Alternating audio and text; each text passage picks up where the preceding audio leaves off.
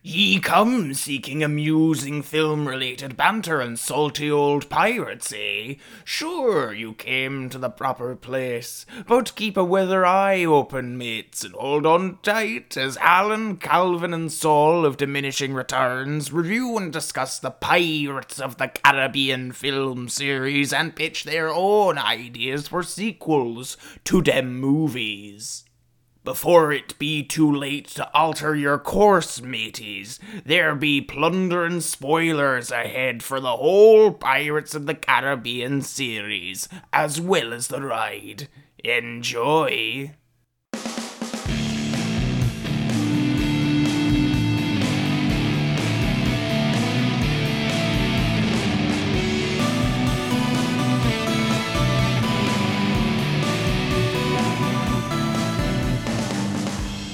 Yarg, me arties, welcome to Diminishing Returns, arg. This be, this be Calvin here today on the show, and with me are uh, Scurvy Bilge Rat Alan. Aye. And First Mate Saul. That's not funny, I can't think of anything else funny. um, you're right. So yeah, hey, hey, why, why do, uh, why, why, why couldn't the pirate get into the, uh, the cinema? Oh, I know this. No, no, because they were charging too much. Is that it? No, because the, the oh. movie, the movie was rated R. Oh. Oh, that's funnier than what I thought. So, yes, today... O- only works in... if you're American. Today, in anticipation of Pirates of the Caribbean, Dead Men Tell No Tales, or in other territories, uh, Pirates of the Caribbean, Salazar's Revenge, we're going to be looking at the first four Pirates of the Caribbean films and discussing... Um, them and how we feel about them and the ride on which it was based, presumably. So, uh, shall I, this is the first time we have had, we've looked at a film based on a ride. Have either of you been on Pirates of the Caribbean? I took it upon myself to, in my painstaking research for this podcast, to go to Disneyland last week and uh, go on the ride, but it was being renovated, so I couldn't go on it. Did but, you did you ever experience the ride pre Johnny Depp? Oh yes, yes, um, a, a few times, yeah. Okay, so take us through it from the beginning, because I've never been on it. So it's a nice little boat ride. You get in a little boat, and you go along the water, and then there's a pirate man saying, "Arg, me arties," and all this kind of stuff, and then you go down a little drop, you don't get terribly wet, and then um, you just go through scenes from pirate-ransacked villages in the Caribbean. So it's all animatronics. It's basically what um, uh, Michael Crichton... Michael Crichton basically wrote Westworld based on the animatronics of um, Pirates of the Caribbean. Well, it's all, it's all just, you know, they're moving around and they're saying things and, you know, someone's chasing a woman around a well and a mare's being pulled out of the well and spraying water out of his mouth, that sort of thing. That's pretty much the ride in a nutshell. Is, is it like a log flume ride, or is it all very slow? No, no, it's very slow. It's basically just, just going around and seeing these different scenes, and there's music, and uh, you, there are bits in the film that directly reference bits from the ride. Like there is a bit where there's a load of men locked up in a jail, and they're trying to tempt a dog with uh, some keys near them with a bone. Well, I mean, the idea of making a movie based on a ride is bizarre to me. Um, apart from anything else, I thought all the rides at Disney World were based on films. So what's what is this thing? Where did they get Pirates of the Caribbean from? No, there's a there's a few. I think it's more. I don't think they make any rides that aren't based on properties anymore. But they they certainly used to. Because uh, if you remember Eddie Murphy's vehicle, The Haunted Mansion, yes. As well, it's another Disney film based on a ride. Yes. Um, they were basically, yeah. I mean, they weren't based on anything because they were sort of there from the start of Disneyland. So it, they were more sort of, I mean, this is when the, halls yeah. of, the Hall of Presidents was a major attraction there. And um, yeah. all the sort of uh, film-specific rides came afterwards. When did Disneyland open?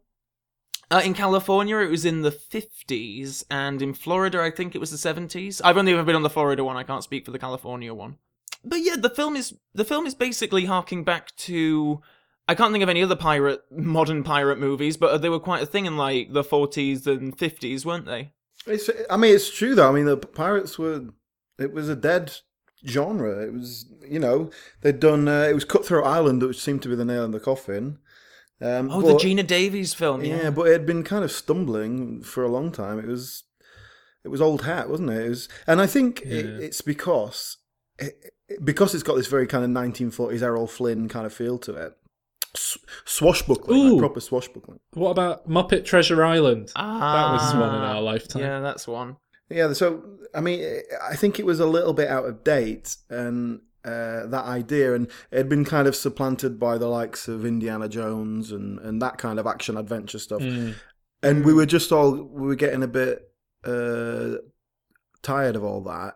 And then mm. it, I guess these things always come back eventually, don't they? And well, yeah, absolutely. The the Western will be the, the well, it's sort of happening now anyway, mm. isn't it? The Western is being revived, mm. but um, yeah, I mean, one of the things I'll say is that it's. It was interesting rewatching um, some stuff from these films, just how earnestly it plays mm. it. Like, it, it's not particularly nod and a wink, tongue-in-cheek pirates movie. It, it's very much a kind of like, no, pirates are cool, and we're, we're going to just do pirates like as they were and take it seriously enough that... I don't, I don't know about that, because you know, I think... It isn't... They, they play, There's a sense of they humour, play it straight, wrong, yes, but, but I think... But, like Geoffrey Rush, for example, is playing the the classic pirate. He's like the proper exactly kind of that, pirate. That's what I mean. But that's, I don't know. He was maybe the guy I was going to point to. Maybe in a, my yeah. from my point of view, I watched that with a certain sense of kind of postmodern irony, um, mm. or at least a tongue in cheek, right? But perhaps it's not particularly I, I meant to be is. like that. That's the thing. It it feels to me like they said to Geoffrey Rush, like he said, "What's his character?" and they just said to him. Oh, he's he's like the stereotypical pirate. he's he's just the guy you think of when you think of a pirate. And he was like, okay, and what, what makes him tick? And they're like, oh, well, he's just a pirate, but like actually think about that for a second and think what that guy would actually be. And he sort of went, oh yeah, that, that would actually be quite interesting, I guess, if you took it seriously and played it straight to an extent. And that sort of seems to be how the films are pitched in... general, if you ask me. Mm. And obviously, like I say, it's with a, a light-heartedness. Well, I think, yeah, perhaps humor, the, but... the sense of, um, yeah, the nudge and wink sense of it comes through Jack Sparrow, which is uh, mm. something we're going to yeah. have to deal with as a sort of a separate topic, I think, the character of Jack Sparrow. Um, because it, it, that character and Johnny Depp's performance is basically why this film was a success. It's why there's been four four others of them as well. Do you agree with yeah. that? Not to not to say to that it's not a well it it's is. a well put together action film and all that, but it the, that I think that is why it rose up. I think if you took Jack Sparrow out of the first film and released this, I don't know. I I think it probably would have gone down relatively well. Yeah, I think it would have been all right. Sequels. It it wouldn't have been. But yeah, you. Yeah, it wouldn't have been the the cultural yeah. like powerhouse that it it was. It wouldn't have. Um, There wouldn't be a fifth film coming out soon, put it that way. Mm. So, but I mean... Uh, I think it would have gone down. So, just to talk about Jack Sparrow for a, a bit, um, I think that that character, it became an instant icon, didn't it? In, in like, the way that you've got an Indiana Jones or or that kind of per, that yeah. kind of thing. Um, yeah. And I think you can always tell when something has become a, an instant icon because... Everybody dresses up as them uh, for fancy dress. That's, that's how you know. It's like Heath Ledger's Joker. You know, you're on a winner. oh, yeah. um, totally. And, and I think, but it is also one of those characters that anyone can kind of do an impression of, or at least a kind of passing caricature of. Yeah. So that you know, you know they're yeah, doing. Well, yeah. So Calvin, do an impression of Jack Sparrow. Oh, hello, me lovely ladies. um, Jack Sparrow and Johnny Depp are pretty similar, aren't they? Well, the character's based on Keith Richards, isn't it? We all know that. Not to get too ahead of ourselves, but doesn't that just feel a bit like... You know what it reminded me of when Keith Richards showed up in the in the third one? It it felt like when Tony Blair turned up on the Catherine Tate show or Comic Relief or whatever it was. Just that yeah. kind of laboured, this old man's been told that this will be good for his appearance and he doesn't really understand what he's doing. Anyway, well, okay, so we'll get to that in a minute. For a start, I don't. This this character, it feels like something that no would not be written like that, and that no studio would like. Like no studio would take oh, yeah. a risk on a character like that because it could just be such mm. nonsense. And I think Johnny Depp's getting away with it just because he's Johnny Depp, and so they're like, "Oh fuck, we're, we're stuck with this," and he's like, "Well, you know, I'm doing it my way. I'll piss off." So they've had to go all in. Um, and it's paid off mm. for them, big style. But just seeing that character as it is, it, it, you you know that the studio must have hated it, like when they were seeing that. Especially, it, imagine like seeing the rushes, and it's like out of context of the whole thing, and you're seeing him fannying about and like waving his arms around, and you're like, they must have just thought, like, what the fuck is this guy doing? He's like deliberately back tanking our film. There was a complaint, I can't remember who this was from exactly, but there was a complaint from someone involved in the film that, like, why is he playing at, like, a gay drunk hairdresser? And that was the, that was the, yeah, the feeling. Um, like, how big was Johnny Depp's, like, credibility and star power in two thousand and, uh, two thousand three, was yeah. it, the first one? two thousand two? Yeah, two thousand three. Because this, Jack Sparrow is what? That's probably the definitive Johnny Depp role. It is now, now yeah. So his it's... career definitely went up after. No, I don't know about that. But, it's just that time goes by. But he was a big name. Yeah, he was a well-established to... name. Yeah, Edward Scissorhands, Sleepy Hollow, Crybaby. Um, he was in a lot. I mean, yeah, he, this is the kind of first yeah. major kind of big Hollywood franchise sort of thing. Like, he was always more mm. your kooky cult Tim Burton kind of thing, but still yeah. but still very much the Tim Burton end of cult, not like proper cult. So yeah, he was he was a big name. Everybody knew Johnny Depp was. Well, well, similarly, um, this was also kind of Gore Verbinski's, that the thing that put him out there as a, a huge blockbuster director. Um, he he'd, he'd come off the the Ring, the mm-hmm. American remake of The Ring that we covered in a previous episode. Yeah, which um, we all really liked. But but that was about as big a film as he'd made at that point, The Ring. Mm. So to say he went from that to this is quite a big step up. So I can see how, again, like I, I, I can completely believe that the producers were kind of shitting themselves and not quite sure what to make and of I, it. And mm, have we I said, I would put, um, I would say that Garvin... Gore Verbinski is responsible for the fact that this film is very well made. I think Gore Verbinski is a great director, and yeah. this is a really well put together piece. Like it, the way it's structured, the way it's paced, and all that. Like, yeah, Johnny De- Johnny Depp mm. is the heart of it, I think. But yeah, it, the whole body is there, and that, that's down to Gore mm. Verbinski, I think. Mm. I agree. I think he took a project that, on paper, shouldn't have worked at all, and and kind of. made it, uh, hammered it into shape. The other thing I, I'll say is that uh, the character of Captain Jack Sparrow is not the lead. He's not the main focus, really. He's he's the side character. He's the he's the side hero. He's like uh, Han Solo, isn't he? he? And he's never he's not yeah. the focus. Or in the fourth film, he is, but in those original films, he's not the focus. And I think that really works because it allows him to be a bit more of a kooky character. Mm. We don't have to, and it's kind of mm. like um, Bender in Futurama, where he's the bad guy and he does really terrible things sometimes, but we still love him.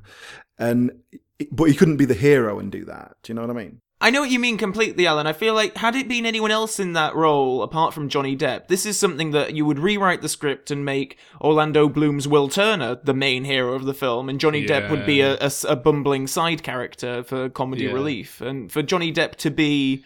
He might not be the focus emotionally yeah. of the story, but he is very much the star of the film. But, like, who, uh. who else... Could you...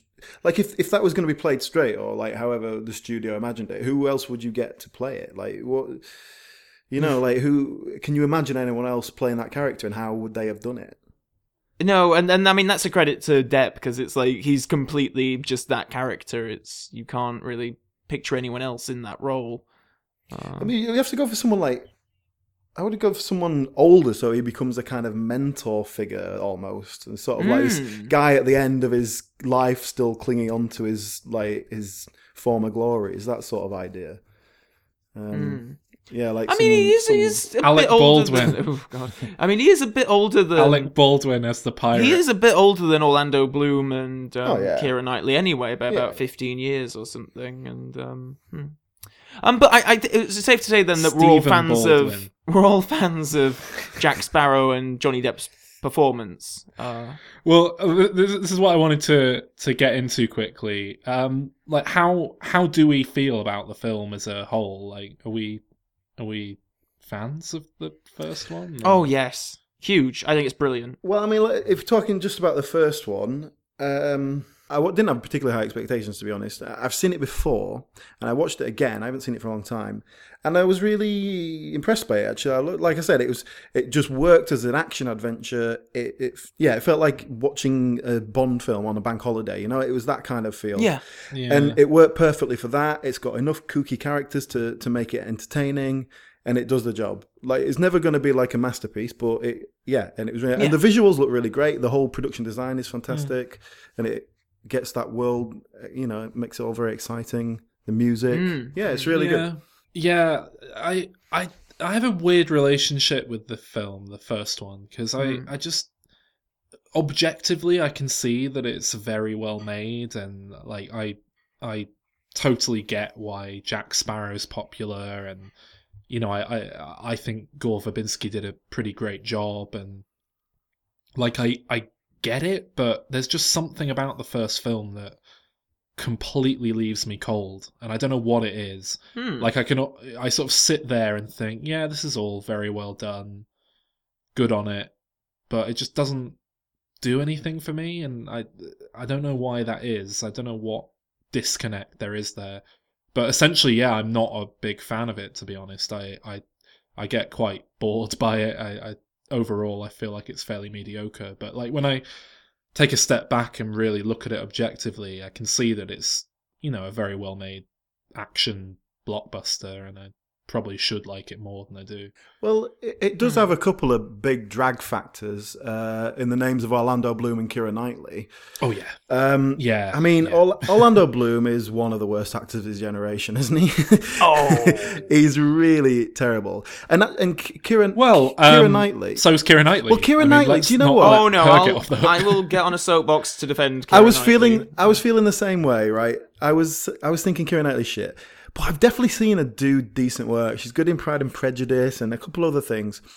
And, but I think she's really miscast in this. I think this is not a good part for her because she doesn't really do oh. the damsel in distress thing kind of very well. But then she can't do the strong, independent female thing very well either. I, I don't know what she can do, but I've definitely seen her do things where she, she can act. I just think she's not being asked to because she's getting away with it.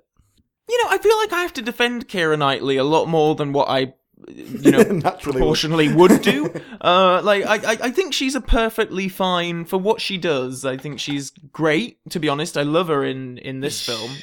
But uh, what what have you seen her in? Like, she, I, I feel like she's kind of, she just about gets away with it in this film, just about. Yeah. But I've never really seen her in something and thought, yeah, that was a good performance. And I've like Atonement, I say, she, she was great in that. Ugh, um, that I mean, Bend that's It Like a shit Beckham film to begin with. Um, I don't really remember her in that one. She's quite a small. Ill- part, Pride and Prejudice, as Alan said, I think she's perfectly fine. I don't, I don't really get all the hate. She's uh, she's a bit shit her. in Seeking a Friend for the End of the World. If you've seen that, she doesn't Imi- really. Uh, and you know, Imitation Game, she was good in that. There is there is another thing as well, which I admit is a bit more superficial, and so it's, it seems a bit harsh, but I can't stand her King voice. King Arthur, one of the worst films I've ever seen. Sorry, I, I, just I can't stand her voice, and the way her mouth moves, it, it's so aggravating, and I, I'm not even sure why. Uh, but, I, I mean, am I hitting any notes here? Do you know what I'm talking about, or do you, have you not I, I know, it? I know what you mean, but I like it. I like that her mouth is that way. Naturally pouty. She she can't help but not pout. It's, I don't know, it's not just that. Do you know what? It's like, because Keira Knightley, like if we're talking superficially, all the ingredients there is someone I should find attractive, but there's just something about her that is, just makes me feel a little bit kind of creepy, or creeped out rather than creepy, I suppose. Um, and And she she always does this kind of like Princess Diana head tilt thing, like, oh, I'm so mm. I'm so modest and bashful. And if I mean, I mean, every film in this series does crowbar in a, a romantic subplot right. between oh, um, I, I the two young. It. Stars. I don't. I don't mind it in this film. I think it feels yeah, I mean, fine. But the, here. the thing is that in yeah, because in this film essentially it is the plot. It's like it's that. It's yeah. the. Lo- it's not a crowbarred in love story. It is the love story, and then there's a plot to keep them moving, to put obstacles. At least in this one, you've got Norrington bouncing off them, which sort of makes up for it. Don't you think Jack Davenport's a load of shite as well, though? Oh no, I love Norrington. No, he's. I, I've never seen Jack Davenport add anything to a character that another actor couldn't have done. Do you know what I mean? mean? Like, you, you, he's the most generic standard man. You, and I don't know. It's just boring. I, I don't mind him. I think he's... Well, the, the part is boring. Like, he's supposed to be a boring, unexciting yeah, guy. Yeah, I know. But he plays that in everything. Yeah, and he's fine doing that. Well, I couldn't buy him as, like, a lead. Like, I, I'm sure he couldn't play Jack Sparrow, but in what he is here, he's fine. And I think the rest of the supporting cast are very nice and colourful and characterful. Kevin McNally is well, is really good. Yeah, that's it. I mean, the, the, there is, apart from Mackenzie these kind Crook. of main guys, there's there's lots of... That monkey. Uh, yeah, there's lots of little yeah. side characters who are really just quirky Jonathan enough Price. to be comic relief, aren't they? Yeah, uh, yeah, I mean, yeah. But yeah, so they're, um, they're all... The the plot is that there's some sort of curse thing going on, and, and that's kind of a reveal later on where they turn out to be a skeleton army kind of thing. Um, mm, but it, mm. it, I remember it, that in the trailer. It takes the oh, does it, you better believe in ghost stories, Miss Turner. You're in one. Yeah, yeah, that great line. So it, it's it, it's a bit of a twist, I suppose, but it, it's it's handled really well. It takes the film into full on kind of supernatural territory, but it works, and I think the the skele- skeleton army are really well rendered. Like, they look really cool, and uh, you know, mm. especially for two thousand three mm. effects, they're done really well. Oh, well, they yeah, cast yeah, they well as well. Like Mackenzie Crook, like looks like a pirate ghost to begin with. Oh, perfect. but yeah. but I, I, I mean, it, it, I don't think the film would have worked without going full blown supernatural. I think that's a big part of why it works and why it's a yeah. franchise with legs beyond the first film. I think mm. if it was just swashbuckling uh, swashbuckling pirates, then like it would have appealed to some people, but a lot of people would have been like, yeah, just boring pirates, mm. yeah, just bunch of thieves out on the sea being unpleasant. You yeah. have to add in the magic MacGuffin stuff to like get a load of people to pay attention. Yeah, and and and there's the other element that I think works really well, um, in, especially in terms of like the action adventure bit, are the set pieces, like where, for example, Jack Sparrow and Will Turner are having the fight in the blacksmith's thing, and it just really incorporates oh, yes. the physicality and the set, and it's slightly comedic, but you know, it got all the sort of action you want it to have as well. They do that really well in all the films, and and that's a big part of it. I think. I think. Yeah, I keep coming back to Indiana Jones. It seems to be a great touchstone of action adventure, and, and yeah, doing with, it well. with a bit of a supernatural twist. Yeah, and, yeah, uh, and it just yeah. it just does it it just does it really well. Again, I'll put that on the director, I think, uh, mm. because rather than writers, because the writer is very much they have a fight, you know, and then someone someone has to bring that yeah. to life. So you know, your director and choreographers, I guess, and all that sort of thing. Yeah, but I, I, I will say that, and, and it needs it because like. Sword fights are, are one of the most boring things in film, uh, generally speaking. That's why you never see a. That's why you only ever see sword fights when someone's like cutting a rope and then a chandelier propels them up into the sky and, and they come down the curtain. And stuff like that. Because it's just boring otherwise. Even because even even a well choreographed sword fight that's got loads of edits in is still just two men like tapping pieces of metal at each other. Like because you can't actually stab near each other. And make it look realistic because you get stabbed. Um, yeah. What else about Pirates of the Caribbean then? The music. Um, oh yeah, music. Ah yes, the music by Klaus Badelt. Um, I love the main theme. I know, Sol, you're gonna get on your. Oh, it's Gladiator. Uh, it is. yeah, yeah, I know. But it's... I mean, no, it's it's it's an amazing it's an amazing score. Um. like, I do really love the music, but it is just, like, recycling Hans Zimmer themes, and I, I don't know quite what Hans Zimmer, what his involvement was in the first one. I know he was involved in some capacity. Um, yeah. Um, but, well, he he just did the the sequels by himself, didn't he? Yeah. But I don't I don't know if he, like, produced the score or something for the first yeah, one. No, but but it's yeah, no, it, he, he's, it's got he's his credited as music producer. Yeah. I mean, as I've said in previous episodes, it's there's melodies in this lifted directly from Gladiator, lifted mm. directly from Lion King two. Can you uh, can you but, can you do them for me? I'll I'll judge. Hum hum them for me. I'll well, tell all you the different melodies. Yeah, go on. All right. So in in uh, in Pirates of the Caribbean, it goes dun dun dun dun dun dun dun. Yeah. Mm-hmm. Yeah. All right, and then in Gladiator, it goes. That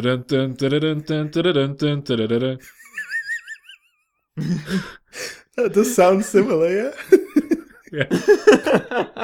yeah. Now, apparently, there were a lot of composers um, on on the film. I, I maybe they were rushing it. I, I don't really know, but uh, yeah. Apparently, there were a lot that went uncredited. But I mean, it has to be said. The music, like.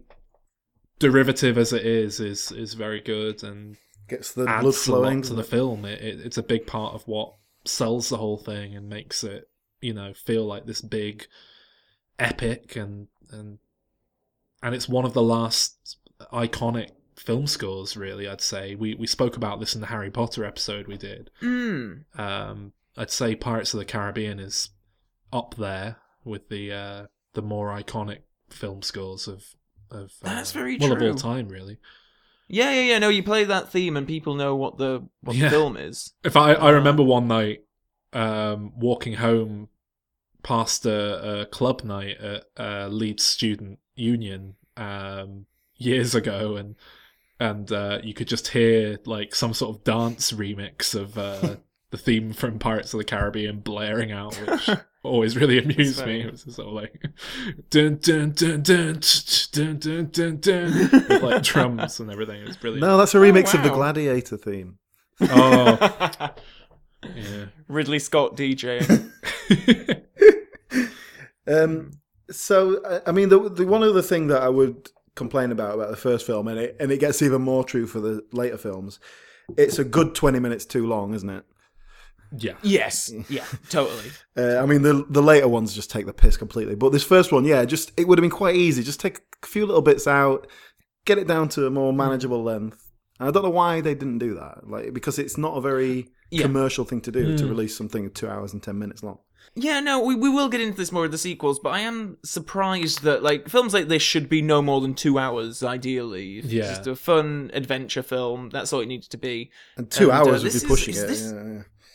Yeah, but I mean, this one's one hundred forty-two minutes, and that is far too long. Um, About seventeen minutes of that is credits, though. Yeah. So it's uh, safe to say that we're all uh, fans of uh, the first film, then, apart from Sol, who just hates it for no no good reason. Yeah. I mean, literally. I'm, I'm, in, I'm indifferent. It leaves me cold. Do you think it's an aesthetic thing with you? Because you don't really like... Uh, you don't like Lord of the Rings and that kind of fantasy no, stuff. No, because yeah, neither do I. Um, if we're moving on to the second one now, uh, yes. the weird thing is the second one does kind of do it for me, even though it's clearly what? not as good a film. Interesting. Oh, wow. Interesting. On that, like, I'm, I'm not saying but... I like the second one because, as I think we've discussed in a previous episode, I, I cannot stand films that just uh, call it quits because they've run out of time. And this film's like mm. three hours long to begin with, isn't it? It's like absurdly oh, long to have... say it doesn't do yeah. anything. Yeah. Like the film, the, the second film is just a series of set pieces with no yeah, awful. running plot or through line, really. But those individual set pieces do really work for me. I do find them mm. funny well, I, and exciting, and the action works, and I, I like the the production design. And I know why. Mm. I know why you don't like the first one. It's because the cursed crew of the Black Pearl, uh, they're kind of like zombies, but not proper zombies, uh, and that always ah. that always aggravates you, doesn't it? that that is a problem I have with the fourth one. Uh, we'll we'll get to that in a minute. The second one's got Bill Nighy in it as Davy oh, Jones. That's absolutely a... the highlight for me of the second film. Bill yeah, Nighy. Fantastic. And I, I do think that's a big part of uh, what makes them work for me more, the, the second and the third one. To be honest, mm. this is the weird thing. Like I, I would rather watch the second or the third film, even though they're not like as good. it's it's a weird, a weird huh. thing. But but they, they encompass everything that I like from Gore Verbinski, and I can see that that's present in the first film. It's just there's something about the first film that, like I say, leaves me cold, and I don't know what it is. Um, well, presumably, I think Gore Verbinski had more freedom in the later one, so if it is him yeah. you like, maybe he's just coming through it more. But you, you know, like loads of people like the second and third one, no. but they're like, well, it's not as good as the first one, but I love Pirates of the Caribbean. I feel like I'm meeting them at the same level with the second and third one, but I just didn't like the first one very much. It's it's this weird... I don't know what it is about it. Um, but yeah, I mean, the second and third, for for anyone who doesn't know, were shot back to back. Um, yes. They're essentially parts one and two of the same film. And we, we've um, we've talked about this before. We think we talked about it on Harry Potter. But when they do that, when they do the two films back to back and basically make one long film that they chop up, um, cardinal sin, as far as I'm concerned. It shouldn't happen. Well, this was a this was a pretty early example of that. Mm. Um, it was before it had become as much of a trend in Hollywood as it now is. But it's, um, it's because of Lord of the Rings. They got away with it on Lord of the Rings, and then yeah, but it doesn't really. It doesn't have the justification for it here. That's the thing. Lord of the Rings. Well, they were, you know, they they were doing different books, even though the books were one big book that got chopped up. But there there was still a justification for it, and and you know, Harry Potter and Twilight down the line were. You know, well, this book's so big, we but don't that, want to leave. That's it, exactly. Out. If you're doing a, but, if you're doing an adaptation of a novel, a novel's a big fucking thing, and you have to really cut it down to make a film. And if then that exactly. novel is then so revered by the fans that you have to totally yeah. do it properly, and you can justify it from a commercial point of view, which they can with Lord of the Rings and Harry yeah. Potter. But this is but just this some is original a, bullshit they're making a, up. They they can do whatever they want with it. So make a yeah. single film. And then make another yeah, single film. It, it's Why? bizarre, isn't it? It doesn't make. I can understand sense. them wanting to film them back to back as well, but just yeah. just write two and, different and, and films. And sprinkle that... a couple of things in that set up ideas for the next one. You don't. Have well, exactly. To... Back yeah, to the Future great. Parts two and three yeah. are a good example of how to do it because you know they were shot back to back, and there's a lot of symmetry between the films, and like you say, things sprinkled in, and there's a an overarching um, kind of character based. Um, bit of evolution that kind of plays more heavily through the second and third film, but is a little bit present in the first one. Um, but they're they're largely self-contained films. You know, they they tell their own stories. They're not reliant on you having seen the other films, really. Um, but here, it's just unnecessary. It's just, and like I say, we, we, because the film is like. It is like absurdly long to begin with. The second film, it's like two and a half hours. Yeah, and there's um, and there's bits in it that don't add anything to that film, and, and and I don't think they even set up that much for the second film either. I don't know why. Like the best example I can. They think don't. Of, they set up about they set up about twenty minutes at the start where they have to bring Jack back from the dead, and that's it. Yeah, yeah, yeah. And uh, the the bit in the. in the second film, where they go to wherever they go and meet the Caribbean woman who's like, turns out to be a god or whatever. Uh, Naomie, Naomie Harris plays her, yeah. That's just that scene where they meet her the first time and, and Johnny Depp's like, oh, all right, love, I haven't seen you for a while. And then, mm. and all the other characters are there. It's so long and slow and I don't know why. And it doesn't really add yeah. anything. It doesn't set up anything that pays off later. Like, you could do that scene in four minutes. Like, boom, here's another character. She knows this. They need this information from, like, move on. Yeah. But it's just weirdly slow. And maybe that's just, I don't know. Maybe that's the, the studio just thinking, oh, well, we, we questioned it last time and it paid off. Um, so let's just well, keep our mouth um, shut and let them do what they want. It's Jerry Bruckheimer, isn't it? The producer, yeah. Yeah, and he... he... does love his big, bloated, long movies. It is, it is very much within his uh, style. But there are so many tangents and weird yeah. stuff that happens. Like, you mentioned the scene with Naomie Harris, but in the third one, when she becomes a giant, and then, it's and then turns into crabs. Completely unnecessary. And yeah. then like even even the fact that they have to go and t- they go to like the what is it, the underworld, or they go to the other side or something to bring back Jack after he dies. It's just it is unnecessary. So and many like, tangents. And and she and she ties into that character ties into Davy Jones, which that never really pays off either, because they don't. You know, you could just have Davy Jones as the bad guy. You don't need that extra motivation or whatever. It, it, yeah. It's just blo- bloating this stuff up that doesn't need to be. Like, you could literally take that yeah. character out, that Naomie Harris character out, do a little bit of rewriting, and it wouldn't affect the film, like, really at all.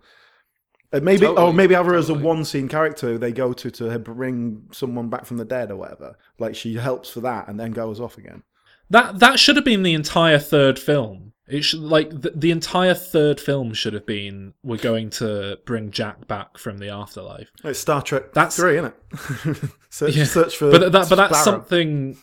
No, but but you know the, the, the idea of the pirates go to hell or whatever. Yeah, I mean that was Ghostbusters on tangents, and it's weird because there's there's some ideas in there that, that would have sustained an entire film, and would have been better if they kind of explored it properly, and and. And and the running time, like I said, I've just seen the, the running time for the third film. I forgot it was this long, but, like, fucking hell. It's two hours, forty-nine minutes long, yeah, the third yeah. film. That's yeah, totally. absurd. Well, I must admit that the third film, it took me about three days to watch it, because I got, like, I had to do it, like, in half-hour chunks, because I just couldn't, like... Yeah. I'd already, I just watched the first two, like, as well in the same week, and I just couldn't take it all in one go. It was too much for me. So I had to sort well, of take there, breaks. There, there's so many...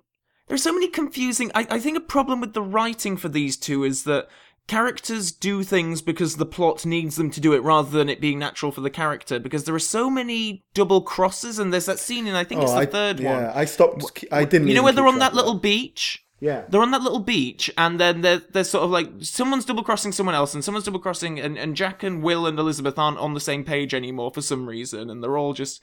It, it, it's so confusing, and I don't know who's on whose side or why. Like, they make this huge effort to go and bring Jack back from the uh, the underworld or whatever, and then when they eventually do meet up with him, they're kind of like, oh, you're a dick, aren't you? We only, you know, we don't even like you, and it's... And well, why yeah, did you go to the effort of saving him, then? Yeah, and in a really in a really profound way as well. Like, they all sort of stood up and said, "Yes, I'll save my captain." And then, like, they had to yes. go. So it wasn't even just like a practical thing, like, "Oh, he has the thing we need to get to save the world" or whatever. Like, you know what I mean? It's like they, it was a real loyalty thing. It's it's weird. Like, yeah. objectively, I do think the second and third films are really, like, a bit shit and and very, like, poorly made, very poorly written. Certainly, um, but the individual action sequences and stuff kind of work for me, and just like if I was if, if Jack Sparrow was gonna drop me off on a desert island somewhere, and he was gonna say to me, "Right, Sol, you can have you can have one one of my movies to to keep you company whilst you're sat on this island for the rest of uh, however many months it's gonna be before you can get a load of turtles together and and." surf them back to civilization." Like, I'd probably pick the second film.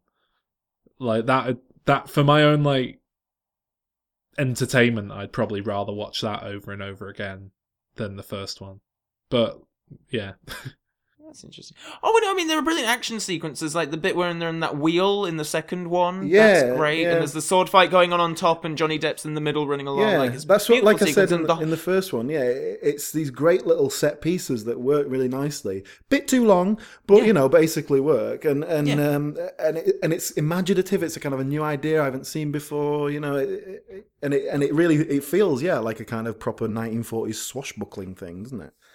Yeah, yeah. And, like, the, the, the final battle sequence in the third film, where it's the, the, the ships are in this massive whirlpool, and it, it, I can't fault the action at all. It's it's wonderful.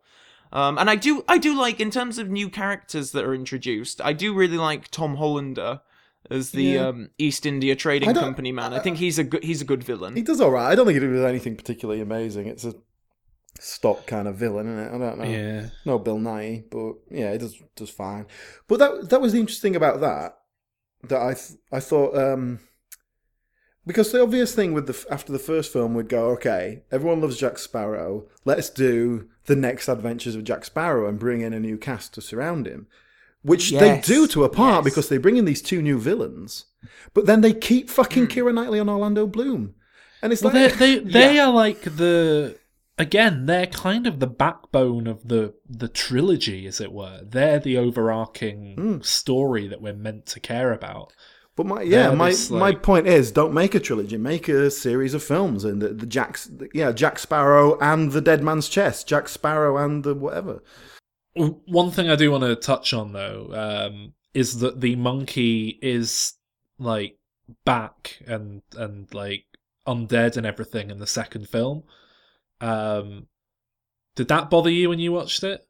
Cause, oh, you cause, didn't. No, stay no, I know about didn't... this. There, there's a little oh. end credit, like Marvel style, little joke where the monkey steals a coin, isn't there? So yeah, at the end of the first film, yeah, yeah. But it's after the end credits, and I remember going to see it in the cinema, the second one, and everyone just being like, "Why is that fucking monkey still a skeleton?" And and yeah. like. I thought that it was something well. everyone had to look up online afterwards. Yeah. I just, I don't know. If I, I felt well, it was really, uh... yeah. These these films do your post credit sequences, and I didn't know that. And um, and I'm, I mean, I don't watch credits at the cinema, and I'm certainly not going to watch them on D V D. Uh, I'm not going to sit through seven, eight minutes of fucking payroll clerk credits to to to see a shitty scene at the end, like, and. Uh, It's, it's. I don't know why they do it. And if if you're going to do it, it just has to be a throwaway gag. Well, at the and end of the third one, the third they, one, it's like a, a yeah, it's like a real. It's an important sort of part resolution of the, of the thing. Isn't yeah, it? yeah.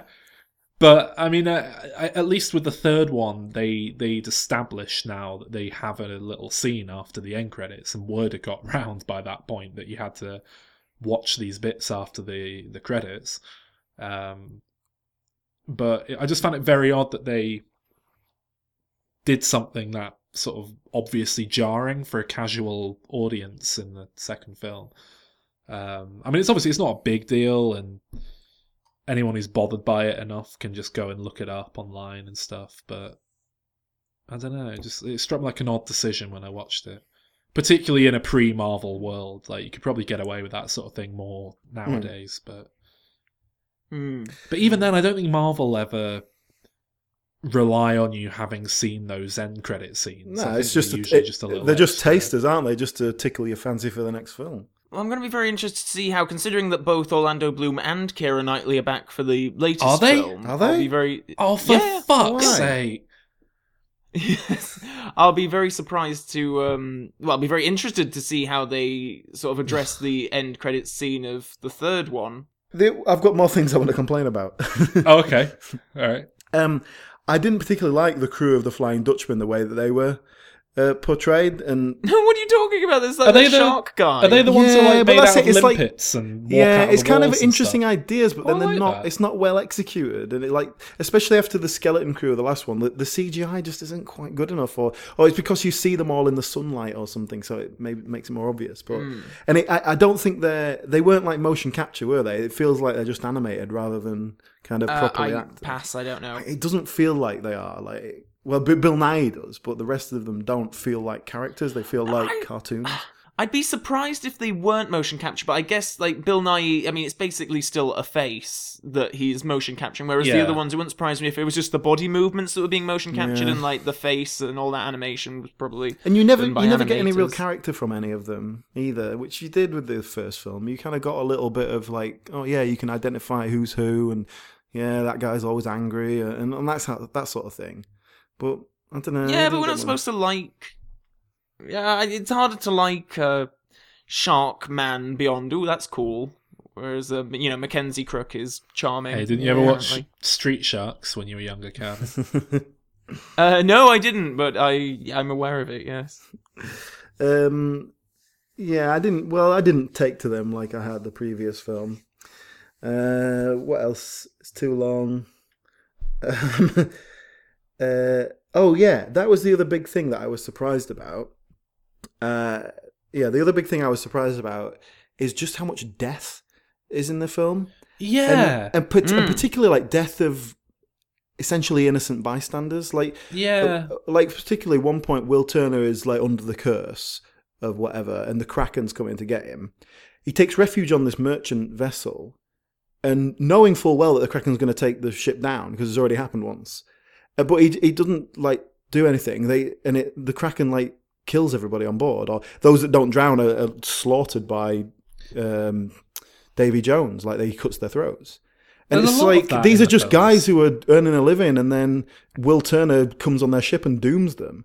And it just... Yeah, and, and I, I don't a, know how I feel about it. I, I don't know. On one hand, I kind of like that, you know, you're making a pirate movie. It'd be kind of absurd if people didn't die. But on the other hand, no, it I, is just very... I agree. Brushed aside, my, isn't I it? Think, I know what you mean. And I think potentially my problem is it's not really the bad guys who are killing them. Although, yeah, it is directly. But yeah. It's the fact that Will Turner, who's the hero... He knows mm. that he's going to be attacked and that everyone yeah. around him is going to be hurt. And and it seems like it's all this is to kind of save one person or to save Elizabeth or to save Will or whatever. And it's just like, how many other people have to die so that you have to live? And like people who aren't the bad guys, who aren't involved. Yeah. It just happened to be too near mm. you when someone's well, trying I, to kill you. Yeah. I rewatched the... Yeah, that um, kind of thing always leaves a bit of an icky taste in, in my mouth as well, because it is so flippant and it's yeah. so... It, it's like in, in Bond films, they talk about like how in GoldenEye during the tank chase, the ta- the tank that James Bond is driving is like running over police cars and stuff. And in reality, they would be very much dead, but they always have a shot of where, oh yeah, yeah. They're, they're just innocent people doing their job. They get out of the car and they're fine. I mean, um, I, I... And, and, and it's just how callous it is yeah. here. It just feels nasty. I was really struck by it, because I, I rewatched the fourth one last night, and there's a bit early on when uh, Jack Sparrow's cornered by a, a a soldier or someone who's, you know, in pursuit of him. He's he's just an innocent guy, like, trying to uphold the law. You know, this is yeah. a dangerous fugitive that he's chasing. And then he gets, like, shot in the back and dies, and, and Jack Sparrow's dad, Keith Richards, pops out and he's like, hello, son. And it's like... It's meant to be this, like, hooray moment. I was like, and, yeah. and, and for all intents and purposes, innocent man just being shot to death so that this, like, yeah. violent, dangerous criminal can uh, go off on a treasure hunt. It's like, it's it's just, it's very odd how it's handled. And I, I, like I say, I don't really know how I feel about it. On one hand, I kind of like that the films don't, you know, like, ignore that people would be dying, but at the same time, it's like you say, it's handled yeah. in a very glib fashion. It's just not very. It doesn't and really. And the thing is, you've got you've got enough bad that... guys in the film to yeah. have them kill people and still kind of have the brutality of the world, but then have someone to f- to blame for it, you know, or have the yeah. you know yeah they're the bad guys, they're the good guys kind of thing. The the only other thing that I was thinking in the second film that didn't make any sense was when. You get this whole bit where Keira Knightley's character might fancy Jack Sparrow, and it kind of pays off at the end because she uses that to kind of double-cross him. But then in the earlier film, it is very much she's thinking, oh, God, I might fancy him. Oh, no, what if I actually fancy mm. him and I'm supposed to be in love with the other guy? And it, it, it never quite worked, and it never sat right, and it didn't make sense. It did, what did you think of that? Yeah, no, you're completely right. Um... Because I think we are supposed to think, certainly in the second and third films, that there is some kind of love triangle yeah, going on between yeah. the three of them. And it, it never quite works. Cause I, I don't ever question that her and uh, Jack Sparrow would ever really get together. Like, I think he, he would have a bit of her if he, oh, you know, yeah. if he could, but he wouldn't want a relationship. and uh, I yeah, I it, it just, yeah, it, it felt like a forced love triangle. But again, that that seems like something that you would write in that kind of film, with like as a yeah. blank script, rather th- like yeah. Again, Star Wars, they do it as a kind of they. You're just like, okay, let's put these characters in a love triangle kind of thing. That'll work, you know. But yeah. then in in this film, surely the second film, you're writing for these characters established. You're writing for that Johnny Depp performance of Jack Sparrow, and it doesn't work for that because that character is not working yeah. that way, and. So why yeah. are they? Why have they written it like that? It was this. A, maybe this is like a retooled script from something else or something like that, and they just. Uh, well, possibly. I mean, they'll have been they'll have been drawing on a lot of different pirate lore and that sort of thing. So, I think we can move on to the third. Yeah, they're, they're pretty inter. They blur into one in my yeah, mind. Same. Like I, I can't really. Well, they, they are very much just parts one and two of the same thing. They're... Yeah. Yeah, but I mean, well. You know, we said, uh, you know, I said that Jack Sparrow is the thing that makes this really watchable. So um, taking yeah. him out for the first half hour, perhaps not the best idea. so, yeah. Uh, yeah. And yeah. like, just come on. We need to bring him back to life. Come on. Boom. Done. Get on with it. Like I say, it should have been the plot of the third film. That should have been the whole film. I don't even... The quest to bring Jack re- back from the dead and, and they go to, like, the afterlife and... and... There's a... I, I'm very... I, I don't like that kind of thing. It, it irritates me when you a character can die, oh, but they're not really dead. And I think it, it just removes any kind of stakes for me in a story when it's as easy as... Oh, yeah. Oh, just go to the afterlife, bring him back. I, I, right. I completely agree, but obviously, like, that... that was set up in the second film, so they had to, it's kind of the fault of that yeah, one. Yeah, really. no, I, I I get it. I just hate it. I No, I agree. I'd rather I agree. I, die at I the end of the last one. And... Have, they shouldn't have done it. Because it, like, it's certainly yeah. so early into the franchise as well. It's such an unnecessary... You know, if, if if this was like the seventh film and they didn't know if they'd be able to get Johnny Depp to agree to come back for an eighth one, so they killed him off, like yeah. I'd sort of think, fair enough, but... But, yeah, and they yeah. and they filmed these back to back, so that means they set up his death scene in a way that they could then bring him back. It wasn't exactly. uh, kind of okay, we killed him off in a great sort of sacrifice move, and then next film comes. Oh, we got funding for the next film. Oh shit, we have to bring him back. It's, it's all planned.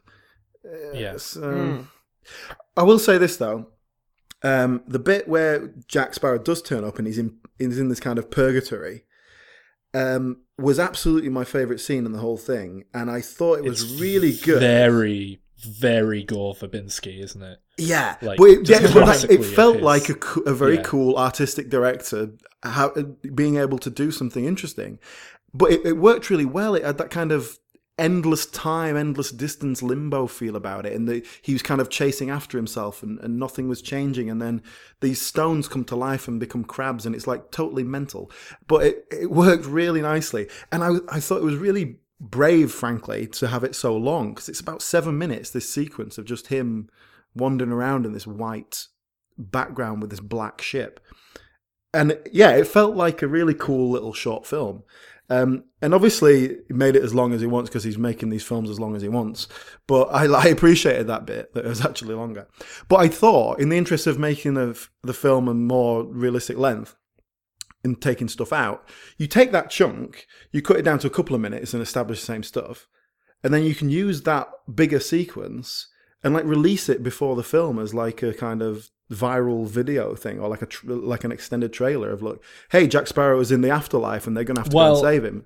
Like that would have been a really cool like teaser. They thing, almost certainly yeah. would have done if it had been released a few years on. I mean, I, I... okay. Well, anyway, basically, my that kind of dreamy limbo sequence was my favorite thing in, in the and and and again, yeah, I think speaks to a great director. Um, yeah, and a and a and a, a good actor like performing a, a solitary thing is, is good. Um, yeah, I, I could watch a whole film like that probably, but no one else would. so, uh, yeah, go on next. You know, I don't think I've seen the trailer for the new film. I've just seen this weird extended sequence. I think I don't mm. know. It might be wise. No, it's my thing. I saw was a trailer. I think. It had uh, what's his face yeah. in as the new bad guy, Javier Bardem. Yeah. yeah, it was him who uh, encouraged me to go and watch it. Personally, huh. really? Yeah, yeah. yeah huh. he, he, he, yeah. It's, it's really weird. He's so he's just like, "Hello, it's me, Javier Bardem. I'm here to welcome you to Pirates of the Caribbean." It's so it's such an odd, like of all the people they could have. Well, you know why? It's because Johnny Depp's um, become problematic, like, oh. so they don't want to have him front and center anymore. Because like, if because if he was there, like, it might put people off a bit. And uh, they're obviously saving Keira Knightley as some sort of surprise. So, what sort of surprise? Yeah, oh, I'm sorry if I ruined that for anyone. Well, um, no, I mean, I've, nah, not really. She's like second build from what I can gather, so I think she is oh, in God. it. Is quite, she? She's second up on I M D B, but that might just not be accurate. Oh, oh, that's yeah, I, I wouldn't trust that. On on the poster anyway, it's Johnny Depp, Javier Bardem, and Geoffrey Rush. Oh yeah, and Geoffrey Rush, I guess. But most, yeah, the average person might be like, "Who the hell's Geoffrey Rush?" um. Oh, that's something else about the third one, actually, because obviously he gets brought back. He's the surprise at the end of the second one, though. Oh, yeah. Captain Barbossa, oh, Geoffrey Rush God, comes I hate back. That as well. It's so, like... It's it's it's odd, isn't it? Well, but I, I love I remember that when character, I, when I, and I love how he plays it. I remember when I watched the second film, like, it had been, you know, four years or something since I'd seen the first film, and I wasn't that into it then. I just thought, who the fuck's that? I completely forgot that it was this pirate guy from the first film. I just like, mm. But they make such a big thing out of, oh, it's that guy, remember? You remember this guy you all loved? The other thing was, I, I, I don't remember everyone loving him in the first film. I remember everyone loving no, that's just it. Johnny Depp. I'm, he's become more yeah, of a no, exactly. fan favourite, I think, with time. But that's partly because he's... It's because they keep bringing the, him back. That's it, because he keeps coming back in the sequels. Exactly. It's so weird, because, I mean, he could he could have been perfectly fine as just, yeah, he's the villain of the first film. Yeah. Just leave him there, he's dead. And then, I guess, maybe he was maybe he was really popular, and that's why yeah. they contrived a reason to bring him back, and now it's him and Jack as sort of It's weird, though. It's, it's, it's like if Davy Jones, like, joined the crew for the fourth one. It, it's just a bit yeah. weird. Yeah. Um, yeah. But yeah. that could have happened. I mean, that would have been better. Yeah, like he's been freed from his prison, and then and then is like, oh, I can, I'm not the beast anymore. I can go back to being a prince, yay! And he's but he's been changed by his experience. So, you know, sometimes it's fine just to have him be a villain, and, you know, a colourful performance in one film. I don't think you necessarily need to bring him back. I mean, this goes back to what Alan said. These films should, from the start, have probably been Captain Jack and his crew on an adventure, mm. and w- who were they going to come about this time? What adventure are they going to get themselves embroiled in? Instead of this, they seem to be trying to make it a saga. Yeah, the, the mm. Will, Elizabeth, and Jack yeah. saga, and it just it, it, it just feels unnatural. I for think it to be that. I, way. Yeah, I think that hits a, hits the nail on the head. Really, that's it. It, it. It really should just be fun little, you know, disposable adventures, but there's this grandiose sense of self-importance. Like you say, it feels like they're really yeah. trying to build this large world, but they're they're just not, like, thinking it through well enough, writing it properly, so it just doesn't quite work. The whole thing just feels a bit bloated as a result. Well, I mean, before we go off this film... I... I didn't like anything about the ending. Like, all the sort of plot conclusions, the different ones, none of them worked for me. Um, like, mm. for a start, those kids getting married in the middle of a sword fight, that annoyed me. Like, that was just... Yeah. It just felt so gimmicky and stupid. Plus, I, I hadn't realised that they weren't, like, together. Like, I, the, I thought it's, they were in love like from a, the first um, film. I thought that was the whole point, that they were in love like and just kept trying to get to each other. It's like a classic Jackie Chan movie, that. Getting married in the middle of a fight sequence. It's right up his street. But yeah, but I think there's, there's this huge declaration of love. I'm like, oh my God, yes, we'll finally get together. It's like, you've been together for three films. What are you talking about? Why is this... You've just yeah, well, been like chasing each other around marriage the world. Apparently like means something to some people, so... Yeah, but not even that. I mean, but he, he like says, oh, will you marry me? As if it's like some out, come out of nowhere. I don't, I don't know. It just didn't work for me. And then, and then, the the bit with Tom Hollander's character, and they're about to all get killed, and he just stops talking for some reason. I don't know what that was about, because that wasn't in his character at all. Like, he suddenly stopped fighting and accepted death. Are you talking about the bit where he's like, I love that sequence though, where he's like, just, it's like slow motion, he's just like walking down the handrail and it's like exploding behind him, the whole ship is just it was ridiculous. Falling to pieces and there are bits flying around and he's just like gliding through it all. I think it's lovely. Oh, I thought it was ridiculous. But also it just didn't make any sense with his character. Why did he just suddenly stop? Uh, and then, cause it's cool. And then they destroyed that boat and the rest of the fleet, army, turned away and ran off. So they defeated everyone with two boats. What was it about? What's that about? The other element of the ending, of course, with the Will Turner becomes the the death, um, the the ferryman of the dead, uh, which took me a bit by surprise actually, because they just had this big declaration of love thing, and then well, it's that's like, why they crowbar oh, it in. They, You're they cursed cro- forever that, now. But yeah, but I yeah, think they it's crowbar supposed... the declaration of love in so yeah. that he has his finale.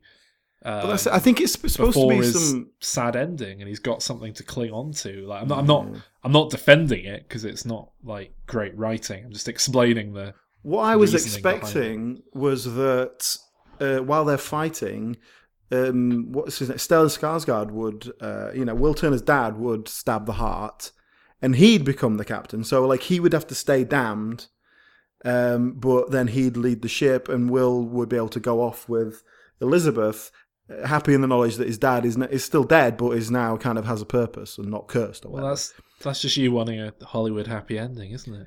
Well, that's it. But that would seem appropriate for this film. But then the ending we get instead is that they're apart, and it's, I think it's supposed to be some kind of romantic idea that they can only be together once every ten years. And it's like, no, that's a horrific nightmare, especially for her because she has to actually go and live her life. And then, like, not get another guy just in case, you know, once every ten years she's got to go and shag this guy. And then your post-credit sequence. Uh, she is, I don't know what she's been up to. Like, just just because she doesn't bring a new boyfriend to the island to I guess meet she, her ex. You don't mention it. You, you don't mention it. You get, you get, like, twenty-four hours of the guy. Just don't mention it. Don't bring it up. Like, yeah. Yeah, fair enough. um, but but then, like, they have one shag and his, like, obviously... fully fecund sperm is so manly and amazing that he manages to knock her up first time out, and so now he's yeah well, he's, he's he's probably been like pent up this whole time. Like, he doesn't seem like up. He seems like quite a repressed guy. He wouldn't be like touching himself or anything. So it's just. And, uh, but then now she's saddled with this bloody kid. Poor single mum going on. And she can't go and yeah, live. Yeah, in those days, she, that she has to like... give up the life of adventure that she's been enjoying. She has to go and live in some shitty house on her dad's money. I don't know, but isn't she like and she's fucking like... loaded? Isn't her, isn't she from like practically royalty? No, he's just the governor. Like, oh no, her dad's a governor, he's a diplomat, yeah. And plus he seemed to, be, you know, I don't know, he, he didn't seem to end very well. his, his, his right. But she's she's she's at that point she is the. King of the pirates, am I right? Because that's the whole of the plot. Well, exactly. But she's obviously not keeping up that life. My point is that in that in that world, I guess it's not real history, but in that world, she's not from a rich enough family that she can just never marry. She needs to marry someone to keep her in the you know the life to which she's accustomed. So she's gonna have to, she can't just live single like a bloody widow. Uh, but anyway, but then he turns up after ten years. He's fucking. Talk about pent up, man. He's ready to go, and and she's um, she brings the bloody kid along. Like that's first of all, surprise number one, you've got a kid, right? Deal with that emotionally. Secondly, all right, we'll let him hang around for a couple of hours. I'll give him five quid to go to the cinema, and we can have a shag. Well, it's like it's just not what you need, is it? Like, come on, just don't tell him. Uh, so fourth one, uh, shall we? Yeah, should we move on to the fourth one? Because yeah. there was a, there was a. I remember being very excited for it because it was going to do what I thought the series should have done all, all along. Well, this was it. Get rid of everyone else, just Johnny Depp, yeah. and Je- bring Geoffrey Rush back. That's fine, but just put him in with a new set exactly. of characters, new adventure. Exactly. Shed Orlando Bloom. Yes. Shed all the dead weight. Shed Keira Knightley. Johnny Depp's the star. Like you say, Geoffrey Rush. Yeah, you've got his little sidekick. What's his name? Shmi or whatever it is. And yeah, that that guy. Yeah, Kevin McNally. But then, yeah. but but more than that, um, like it's it's Johnny Depp, like it's Jack Sparrow going off to find the Fountain of Youth. That's a great, great MacGuffin to play with there. Yeah, yeah. It's got mermaids in it. Mm-hmm. It's got zombies in it. It's mm-hmm. based on the classic pirate book uh, on Stranger Tides, mm. the the the novel that um, Blackbeard or is it Bluebeard? Blackbeard, is it Blackbeard in the film. Yeah. Blackbeard, yeah, Ian McShane. Yeah, it's, it's it's that's the novel Blackbeard is from on Stranger Tides. It's it's like the classic pirate book. So mm. when when I found they were like just adapting a, a book they'd bought the rights to, I was like, oh okay, they probably found this great pirate story and just thought, fuck it, let's just change a few names and make it the sequel, yeah. and I thought, which makes okay, sense. They've yeah. got some, yeah. So hopefully the story is going to be good. Was kind of what I was thinking. Um, Jack's going to be in London. I thought, oh, nice change of uh, change of you know scenery there. So it's not just more boring tropical islands and stuff because we've mm-hmm. had enough of that surely by now. Um, and the trailer came out and looked great. Yeah, yeah. It was a really well cut, fun looking film. Mm. Um, so then imagine our our uh, displeasure uh, when the film came out. Well, I think the the, ma- the major problem with it is weak characters, uh, weak supporting characters. Mm. Yeah. Because I mean, Ian McShane as Blackbeard, there's just nothing there, is there? There's no there's no character. Yeah, and you know, no no no disrespect to Ian McShane, like he does as perfectly fine a job as, for example, Geoffrey Rush does in these films, but it's just it's just another generic. Well, that that pirate. Is the problem, because mm, that character like, it feels just like it's written for Barbossa, and and but yeah. obviously he can't do the "ah pirate" thing because it's done, but he doesn't bring anything else either. And whereas, like say for example, Bill Nighy gives this very kind of over the top but appropriate for the character performance with the accent and the and the way he elongates mm. his mm. words and all that sort of thing, and the way he sort of twitches and floats about and stuff. Just a, a big character. And that's what you need in this film, a big character. And Ian McShane just does nothing, is just being himself, basically, with, with a hat on. And then again, like, Penelope Cruz doesn't really do anything either. It's like, you know... And that, the whole story between Angelica, Angelica and Jack Sparrow never quite made sense to me. So the relationship between Blackbeard and Angelica is... It doesn't make sense either. It's... Because, yeah, he's supposed to be her father, and, like, first you think that might be a con, and then it's, like, real, and she genuinely, like, wants to save him, or but she wants to save his soul and redeem him, it, like, make him change his ways. But then she's just as kind of ruthless and cutthroat as he is. Plus, why does she care about this guy who perhaps, you know, impregnated her mother but was never a father to her? There's far too much back and forth with that as well. They, they sort of do, they have the, like, twist reveal... oh, he's not your dad, and then they're like, oh, maybe he is, and it's just too much. It's and then, like, just uh, yeah, and then the very them. ending, he kind of, he gives up on her, which is in keeping with his character, but then she still wants to help him, or, like, it just didn't really work. And then it didn't tie in with her thing with Jack either, because that never came together to anything. It's, it was all just really messy and silly. But I think we can all agree that that was all better than the cro- seriously crowbarred-in young people romance between yeah. the, what is he, Sam Claflin and uh, a mermaid. Yeah, I mean, it, that was enough to make you long for the days of Keira Knightley and Orlando Bloom. I mean, it's, it's, it's just so unnecessary. You've, like I say, you've shed that dead weight.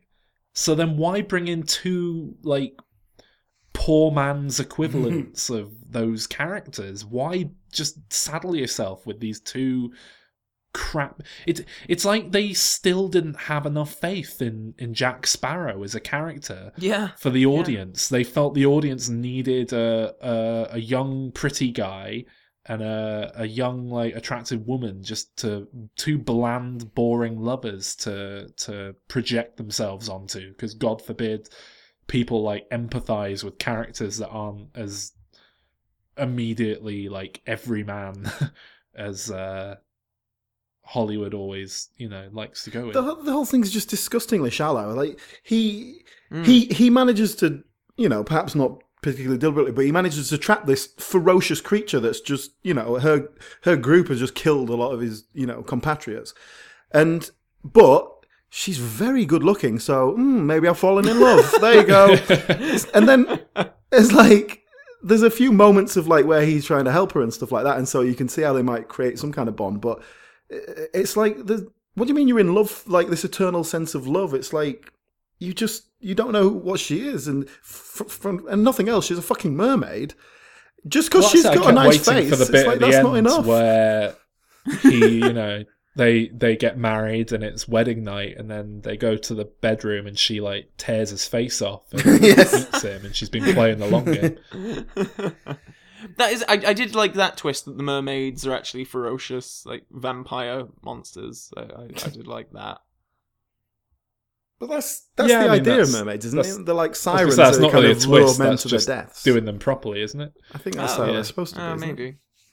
Uh, that's why they're a kind of a thing. They're feared by pirates, well, by sailors. Yeah. You, you know what my, my biggest complaint with the fourth film is, and it's very similar to my one of my biggest complaints with the third one. Oh, is um well, like, the whole thing should have been set in London.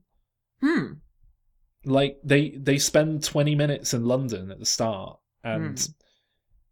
And then they just go off on a pirate ship and they go off to the Caribbean again. And I know it's called Pirates of the Caribbean, but the, the biggest problem I have with this franchise by, like, the third film is that I'm just bored of the same old scenery of a pirate ship and tropical islands and stuff. And I, mm. I need, like, a fresh, like, backdrop. And, and films generally give a fresh backdrop after, like, Or, or a fresh flavour, and at least the third one, they go off to, like, what is it, like Chinatown and some ice mountain and the afterlife. Um, the fourth one spends twenty minutes in London, and then it just goes off and does, like, really derivative Pirates of the Caribbean stuff that we've seen in the other three films. Mm. And and I just think it would have been so much better if it had been set in, like, London, mm. in in a kind of more, you know, urban but the old days kind of backdrop, because there, you know, they're, they're, there's no reason why it had to be, oh, he goes off to sea and everything. I'm sure people would have been happy with Pirates of the Caribbean without it necessarily being set in the Caribbean. You know, you get a couple of snarky bloggers commenting on it, but mm, mm. I'm sure audiences would go along with it.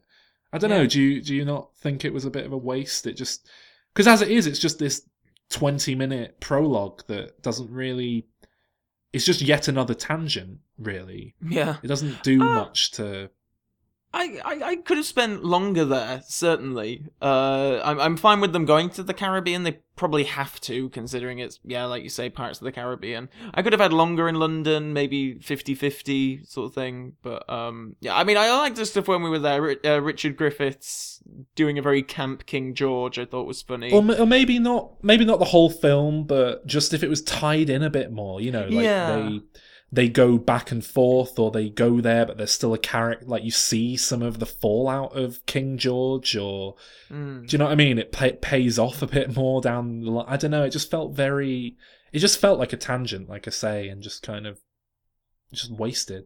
Mm. Um, what what was with all the um, religious stuff? With the, yeah, that was odd, like, wasn't it? The young man was like, he was this religious character, but that didn't really go anywhere. Salma Hayek, uh, no, Salma Hayek, is it? Um, sorry. A little bit racist. Close. Um, Angelica is trying to save the soul of her father, and she's always wearing this big crucifix thing. And then, right at the end, the Spaniards turn up, who have been dropped in throughout, but not properly set up, and we don't know who the fuck they are or what that's about. So that was a weak mm. plot point. But then they turn up and destroy this stuff in the name of God, because this is heathen, like, magic or something. Uh, like, it's not the proper God, so it shouldn't be allowed. It's something like that. But then, I don't know mm. if that was saying, like, oh, religion is, dis- like, it's, they're saying you're replacing your faith with this heathen magic. But are they saying that's because religion isn't strong enough to outdo it, or that Christianity is destroying the old religions? Was it making a point about that, or was it just nonsense? Uh, I mean, I, I do. I mean, obviously, we haven't actually talked about. We have a new director this time, Rob Marshall. Is he religious, or is this is this his influence? Uh, I, I don't know much about him. This was a big part of why I was so excited for the fourth film. Was a new director. It, you know, it's a quite outside the box choice for a film like this, and again, it just felt like, yeah, fresh voice coming to the franchise.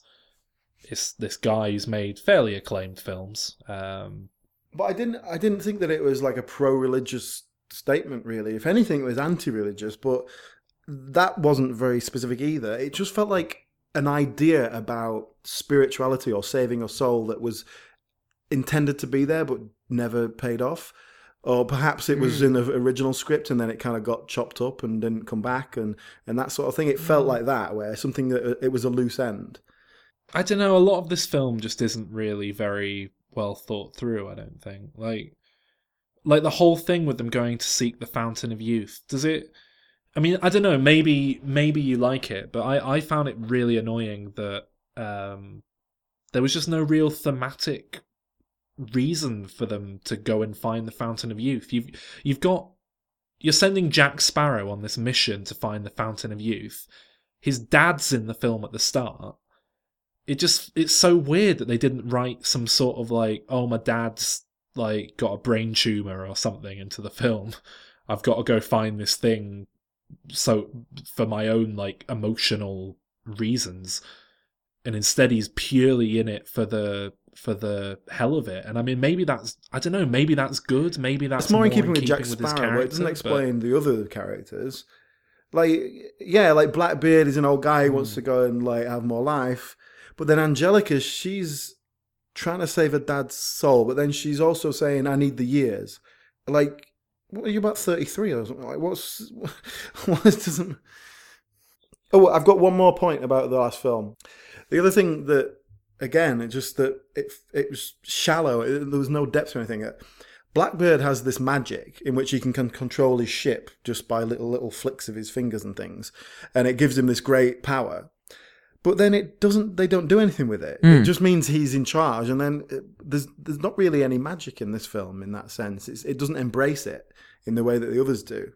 Yeah, well, I, I think these films are very flippant when it comes to the uh, the supernatural and the fantasy elements, where, uh, again, to compare this to Indiana Jones, those films do have supernatural fantasy elements, but they are handled with gravitas because we are yeah. still to believe that this is the real world, but there is this supernatural element, whereas this these films feel like pure fantasy after the first film.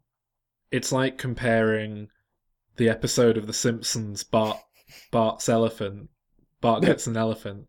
It's like when you compare that to modern episodes, right? Because the, the whole thing in Bart Gets an Elephant is is I can't believe he's got an elephant. This is this is crazy. Whereas nowadays, like Bart Get an Elephant, and it'd just be like, if I watched one the other day, a newish one, and Lisa had like an elephant and a raccoon and a an alligator, and she just put them up in the attic, and it was mm. just like, all right, no yeah. one cares. And that's, it's exactly like that. that. Yeah. I'm ready to move on to the pictures. All right. Well, do you guys remember, like, I used to go on about what this, what the fifth Pirates film should be. I think it, I think must have been after we saw the fourth film. In fact, you and I, Calvin, went to see the fourth one at the cinema, if I remember. Yes, I remember. Yeah, yeah, yeah. I, I don't think Alan was involved. Well, I've, no, I've never seen it until this morning, so... Oh, okay. Yeah, no, it's just us then. Yeah, so I, I remember talking about this with, I, I think you as well, Alan, years ago, and and what they needed to do, um and it's kind of what I've been saying this whole episode, is that the the film needs a fresh backdrop, a fresh flavor, mm. something to differentiate it from just another load of films on boats and, you know, mm-hmm. the Caribbean with with pirates. I mean, obviously that's in the name, but there's this whole world of of you know, fantasy stuff to explore. It's this huge thing full of great things you could play with. Um, so for the longest time, I kept saying they needed to make it a Western. Um, and what I kept pitching was that they set it in colonial Australia, because that would roughly sync up with the sort of time period. Have Jack yeah. Sparrow sent to, you know, sent on a convict ship or something yeah, to yeah. Australia when it was being colonised. And uh, then you, you know, delve into some MacGuffin mission with, you know, native Australian lore, of which there's plenty of, of you know, interesting stuff to dig into. Mm. Um, but the problem is then The Lone Ranger came out, and uh, I haven't seen it, but that appears to be Gore Verbinski doing Pirates of the Caribbean as a Western. Is that... Is that I accurate? S- I haven't seen it. I haven't seen it either, no. Yeah, so I, I thought, mm. sadly, that seems like they kind of tried my idea and it didn't work very well, because um, they didn't have me there to tell them how to do it properly. So um, so that would have been my pitch, but The Lone Ranger meant I had to just come up with something else. So I, I, basically I needed to find a different quote-unquote in space for, for the franchise. Um, and obviously you can't really do Pirates of the Caribbean in space. Not quite yet, we're not there. Um, but but they've kind of touched on everything, like, for five minutes. Like, they've just blown through all these things that could have been entire films in just, like, a little tangent. And so, um, so what I eventually thought of was, um, in order to kind of have a, a new direction, a new flavour... you have them going on a, a mission to find the lost city of Atlantis. Ah, and, yes. Ah, That's that very in uh, keeping with the franchise, yeah. Yeah, and the important thing is they find it really early on in the film, so mm. the majority of the film is set in this weird alien place with this new aesthetic. Um, mm. I'd, I'd want it to exist under the sea, um, take inspiration from all that creepy shit you get deep down, like those those fish with lights on their face and stuff like that. Um, so that, you know, if you kind of look to those creepy, awful things that live really deep in the bottom of the ocean as your production design, you know, influence, then that, that's going to give the film a, a unique flavour right there.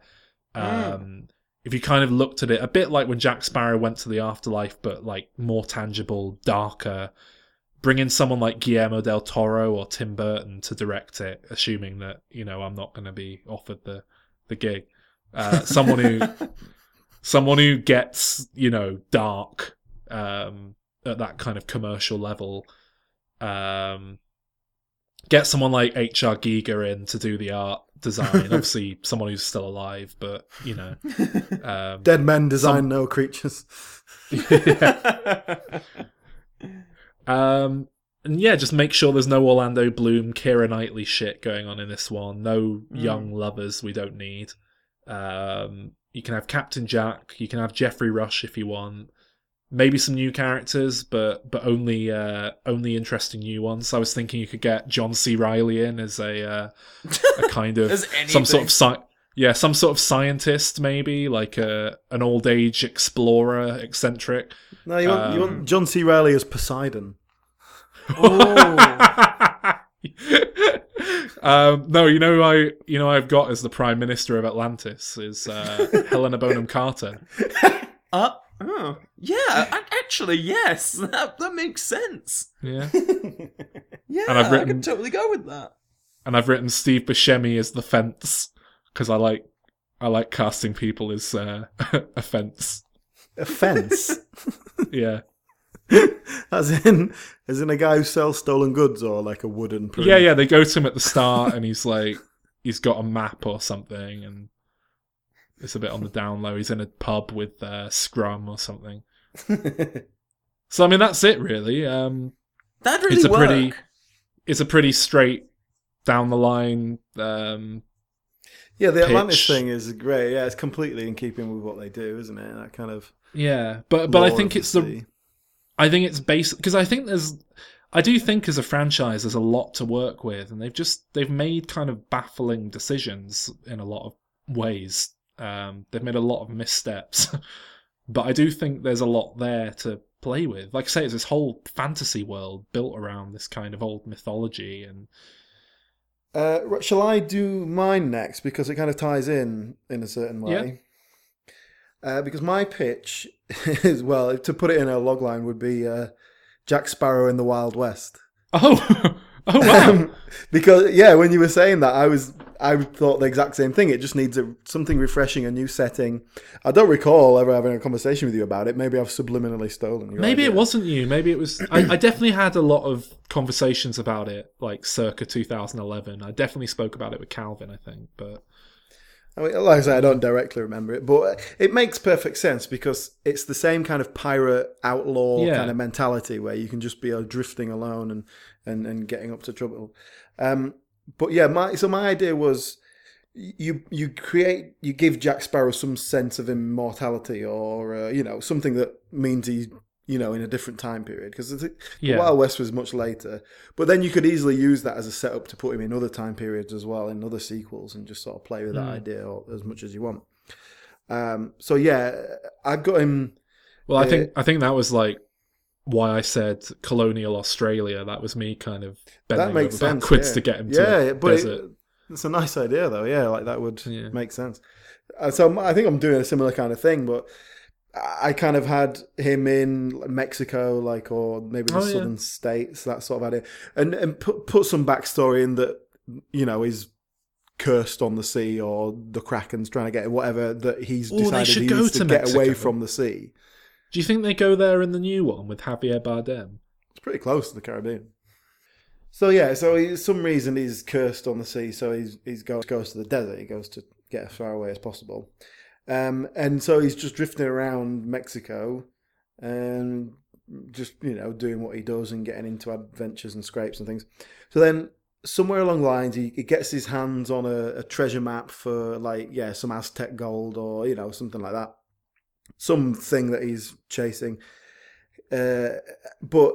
He gets to this place where he's supposed to be. This is like he he gets embroiled in, in this thing, um, and I'm I'm basically all I was doing was like those classic um, like Clint Eastwood westerns, like Fistful of Dollars and all that, where it's just like this one man turns up to a town, and uh, and the uh, the bad guys are like trying to take over the town or whatever, and he fights them. I thought you were going to say there's like there's a sheriff position going, and they're like, "Oh, you be the new sheriff," and he's like, "Oh yeah, this is a I did yeah I, I did definitely think of that where like they go, oh, this all the this food's Jack's... given for free and blah blah blah. This is easy. Why is why is no one else doing this job?" And then yeah, yeah and then. Uh, And then the big, like, beefy Bluto walks in behind him, and and he's like, "You, the new sheriff," and, and then he he like pulls at his collar and gulps. And...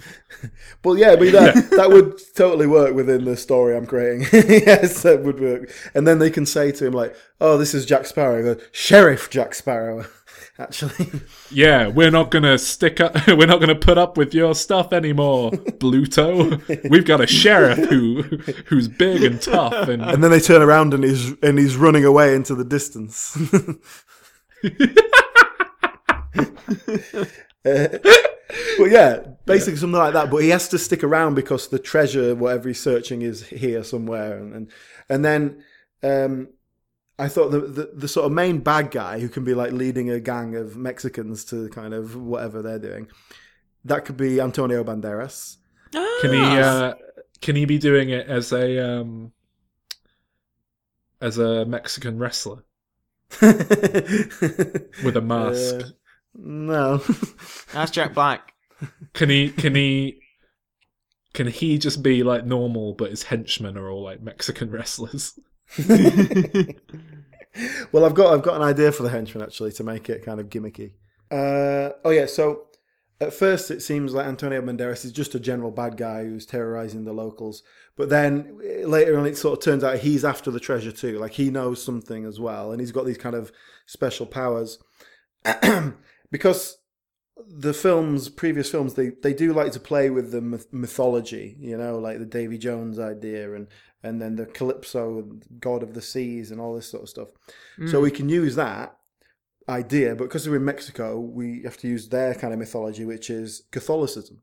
So, oh yeah, what we mm. what we're gonna what I'm gonna have well, is Me- Anto- Mexico's got some, uh, yeah, like Mexican Catholicism is fascinating as well. It's like really, it's it's really like. One thing that's gone through a filter and been lost in translation, and then it's put through about five other translations, and the end result is you can go down to Tijuana and see like Virgin Mary statues kept in cages to mm. uh, prevent the locals from stealing them, and just things like that. It's it's just very odd stuff, and all the the hundreds of saints that you pray to. If you're a drug dealer, you've got a specific. Well, for, that's for... Uh, that's exactly what I'm uh, using.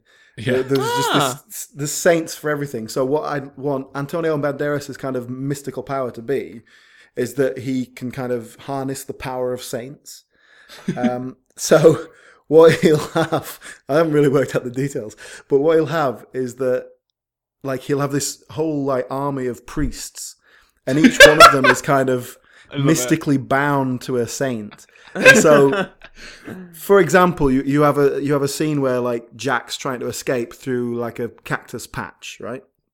A field of cactuses, and um, and so then he calls on the guy who's the patron saint of cactuses, and he, he goes to him, right, get you go going now, and that particular guy like does some sort of incantation or whatever, gets possessed by the saint, and then he can control the cactus, and they they kind of move and grab Jack and stuff like that. Oh so, yeah, like, th- that'd work really well.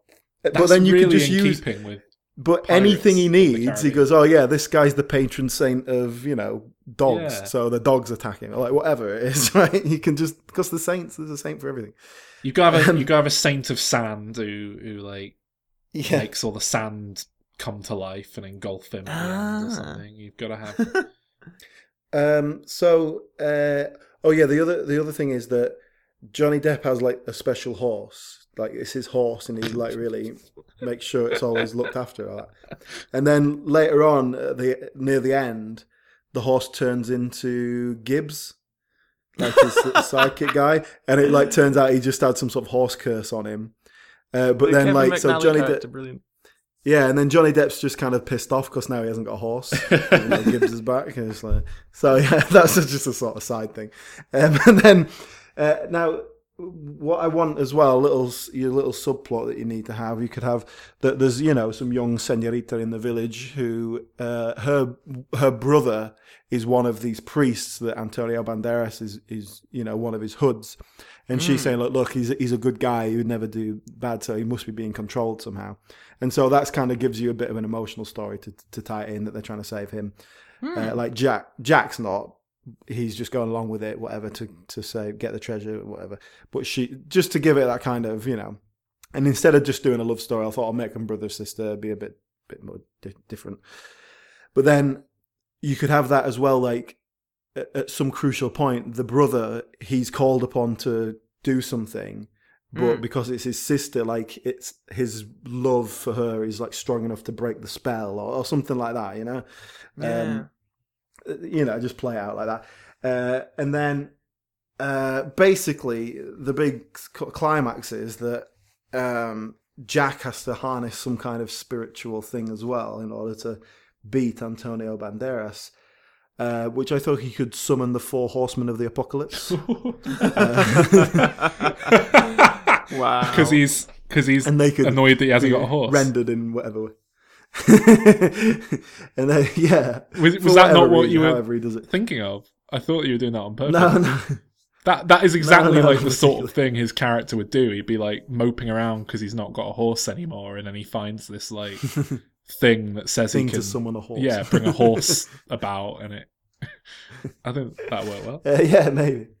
Yeah, so that's kind of the conclusion of it, and then you know that's the big action thing at the end, and and then all the priests are freed from their kind of demonic possession or whatever he was, you know, power he had over them. The brother and sister are reunited. Jack gets some treasure, blah blah blah, and then the very sort of final shot is like he's going off into the sunset, but he's on Gibbs's back because he hasn't got a horse, so it's just rather than him on the horseback riding off, it's. You know, him on the, the guy, and they could have a little bit of banter. And that's it. Hmm. Yeah, we good. Oh, very good. Yeah, you two have both come up with sort of very solid, like, could actually yeah be done ideas. Right. Calvin, what have you got for us? Right. I took my inspiration from a very different place. um, so... Pirates of the Caribbean is obviously based on the Disneyland ride. Uh-huh. So this got me thinking about theme parks. And um, apparently, Pepsi in my Max, Wikipedia research... The ride. The movie. In my online, in my online research, um, I came across uh, what is... supposed to be the first like true theme park. Like obviously there have been like fairgrounds and uh, you know uh, areas where there were rides and amusement zones and that sort of thing, but yeah. apparently the first ever theme park was a place called Santa Claus Land. um, oh, I guess and that this makes was before a lot Dis- of sense. Yeah, because because theme park used to mean there was like a theme to it, didn't it? Like yes, originally, and it doesn't exactly like nowadays. That's yeah, not yeah. really the the thing, but it used to be like. Ooh, it's Spooky World. It's Alice in Wonderland yes. land. It's yeah. Exactly. Exactly. So this place was built, and I, I love the backstory behind it because there was a man, um, and he was called Louis J. Koch, I think is how you pronounce it, K O C H, and uh, like, just isn't that Coke? Coke. Coke. Koch. I think that's Coke. Koch. Yeah. If you if you pronounce it as Cock, we'll probably be able to make more jokes out of it. So. Yeah. Anyway, Mister Cock visited the town of... Uh, there, there, there's, a, there's, there's a town in Indiana called Santa Claus. And um, he had nine. He had he had he had nine children, and um, it it it really bothered him that they travelled to the town and park, that Santa Claus wasn't there. Was his theme park like he just dressed all his kids up as elves and like forced them to to, to build well, toys?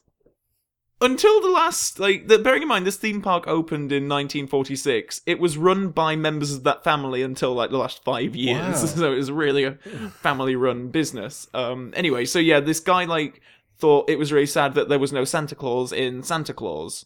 Um, and after production was, uh, construction, rather, was delayed by World War Two for a few years, um...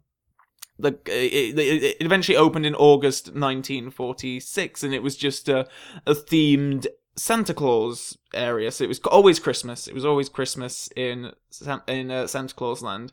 Uh, fast forward to the eighties, so forty years later, the family realized that maybe they're limiting their uh, in you know uh, intake for the summer months by only having it be Christmas themed, so they decided to open other themed areas um based on other holidays. So there's um, there's a Halloween bit, there is a fourth of July bit, and there is a is is your pitch going to be about an employee who works in the Halloween area who one day stumbles upon the Christmas area?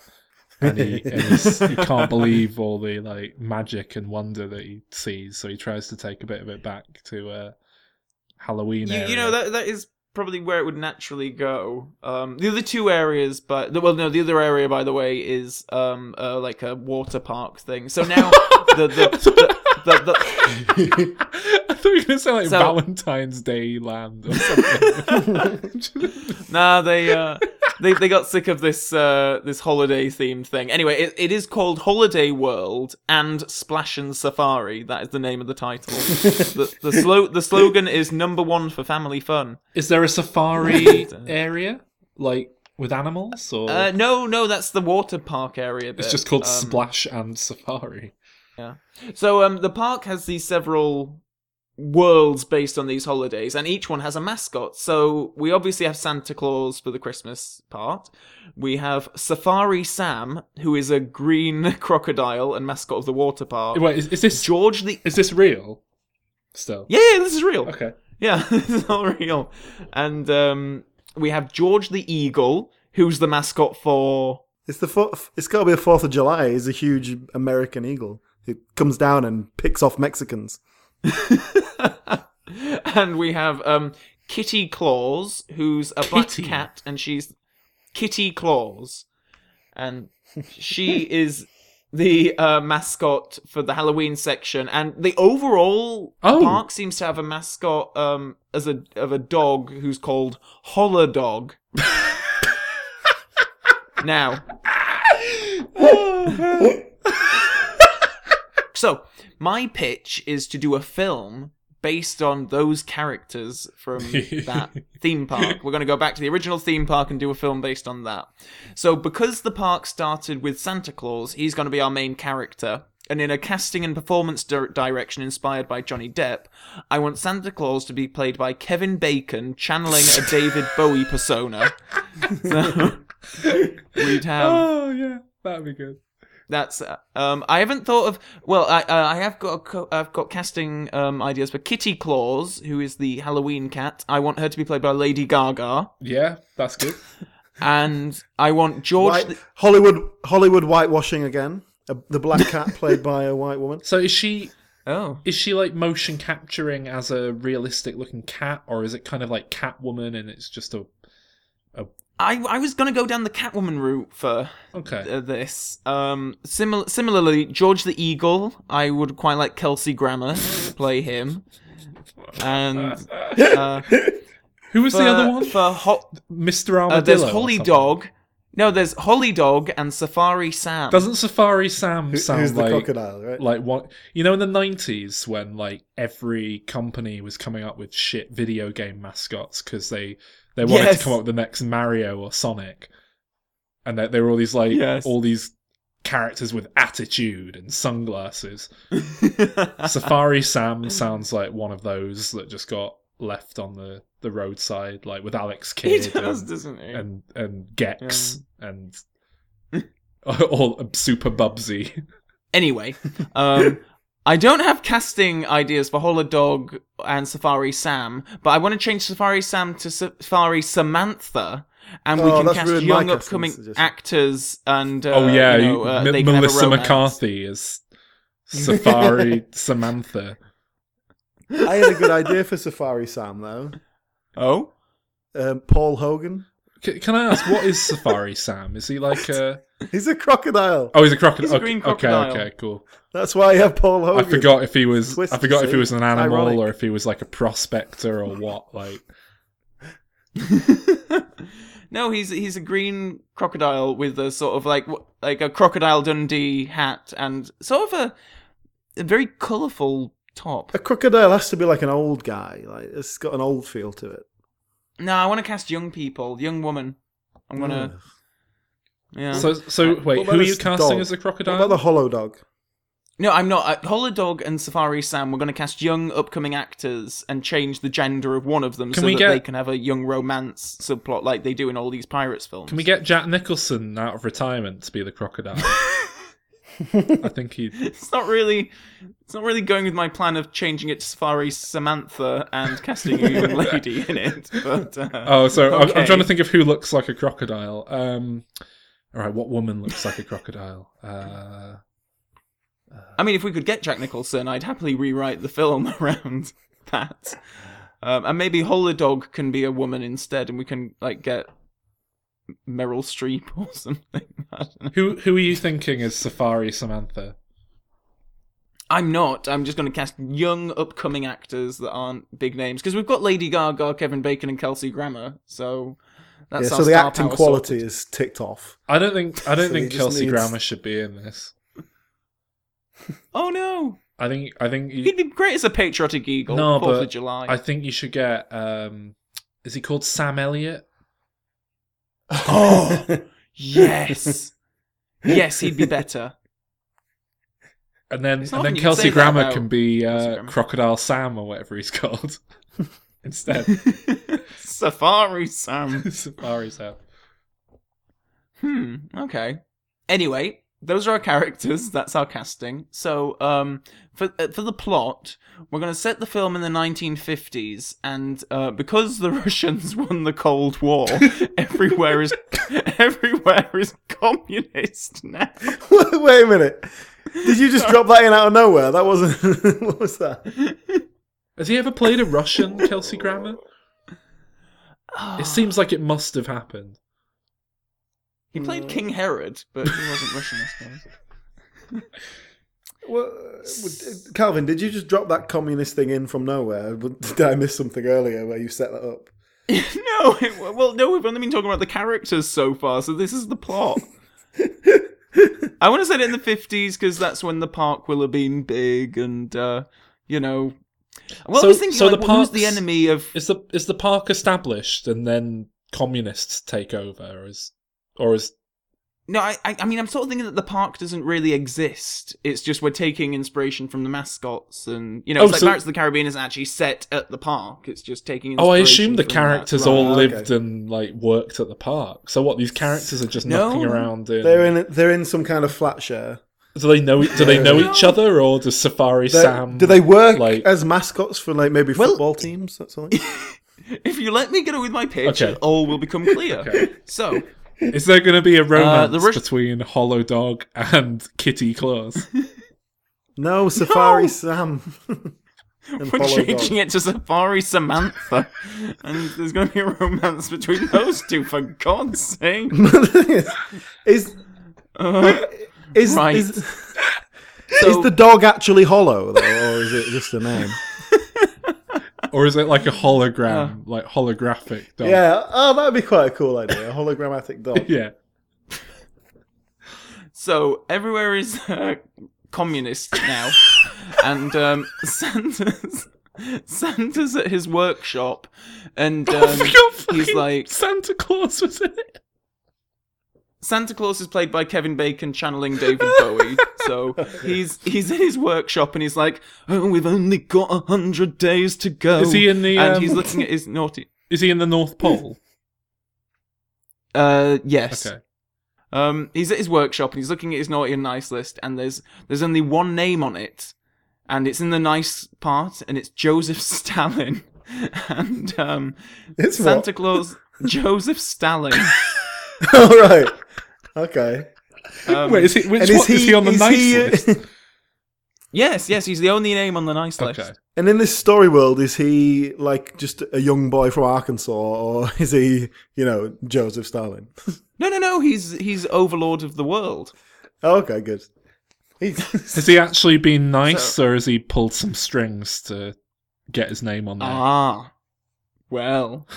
It's uh, so Santa goes to his elves and um, asks them what's going on, and they inform him that because of the new communist world order, no one celebrates themed holidays anymore, apart from Joseph Stalin, because we're going to take inspiration from Animal Farm here, and uh, you, you know it's it's you know um, we're all equal, but some are more equal than others. So um, it's up to Santa. Alan, you'll love this. Santa has to form a team of holiday mascots. Um, so the first third of the film is going to be him recruiting the other characters. Oh, yeah. um, so he goes, we go, we've got to go get those well-known holiday mascots, and then he knocks on the door of Kitty Claus.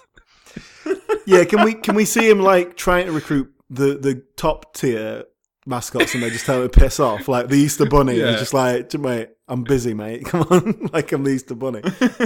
Yeah, like he, tr- he tries to he tries to recruit the. Um, Uh, Cupid, but Cupid's like hardcore, like communist, and he's gonna like sell him out, so he, he has to move on to the next one. And yeah, which is Safari Sam. Keeps going about how love is the great equalizer; it brings people together, no matter who you yeah. are. So uh, he assembles his team, and the second third of the film is the group traveling across Russia to find Joseph Stalin and uh, and take him out. And, uh, yeah, you know, we'll have some conflict along the way, and uh, romance between Safari Samantha and Holodog. and, uh, and then in the final third, I think we'll have a big battle, and uh, the good guys triumph, and uh, holidays are restored to the world, because the communists have lost. Thing is, the thing is, Calvin, right? I think with a little tweak, this this could be better because, you know, Joseph Stalin, he's great, but who's the more colourful character? Fidel Trotsky. Castro. Oh, oh, yes. Plus, the Americans really hated Fidel Castro because he was right on their doorstep, and they couldn't do anything about it. It really pissed them off. Yeah, that, that plus that takes Santa out of his um, usual environment, wouldn't it? Because he's going from North Pole cold, Russia's cold. Get him to Cuba. Oh yeah, you get. He gets to Cuba and he like has to take his jacket off. And yeah, he's like, oh, yeah, no. We're gonna have fish out of water comedy there. Uh. Can we um, can we bring the Kim Jong family into this? it's always it's always good to drum up a bit of publicity when you start prodding them. uh, not to my yeah, knowledge. Like Father Christmas has got frozen ice powers. Oh, oh, I thought you meant oh, um. Well, I tried to stay away. Yeah, in your from that. in your imagination, Calvin. I tried to stay away from that. Really, I didn't want it to be too much like Rise of the Guardians, which was a film where Santa Claus teamed up with the Easter Bunny and. Uh... So, so what do they do then? They just go and kick Stalin's face in. Yes. Okay, fair enough. um.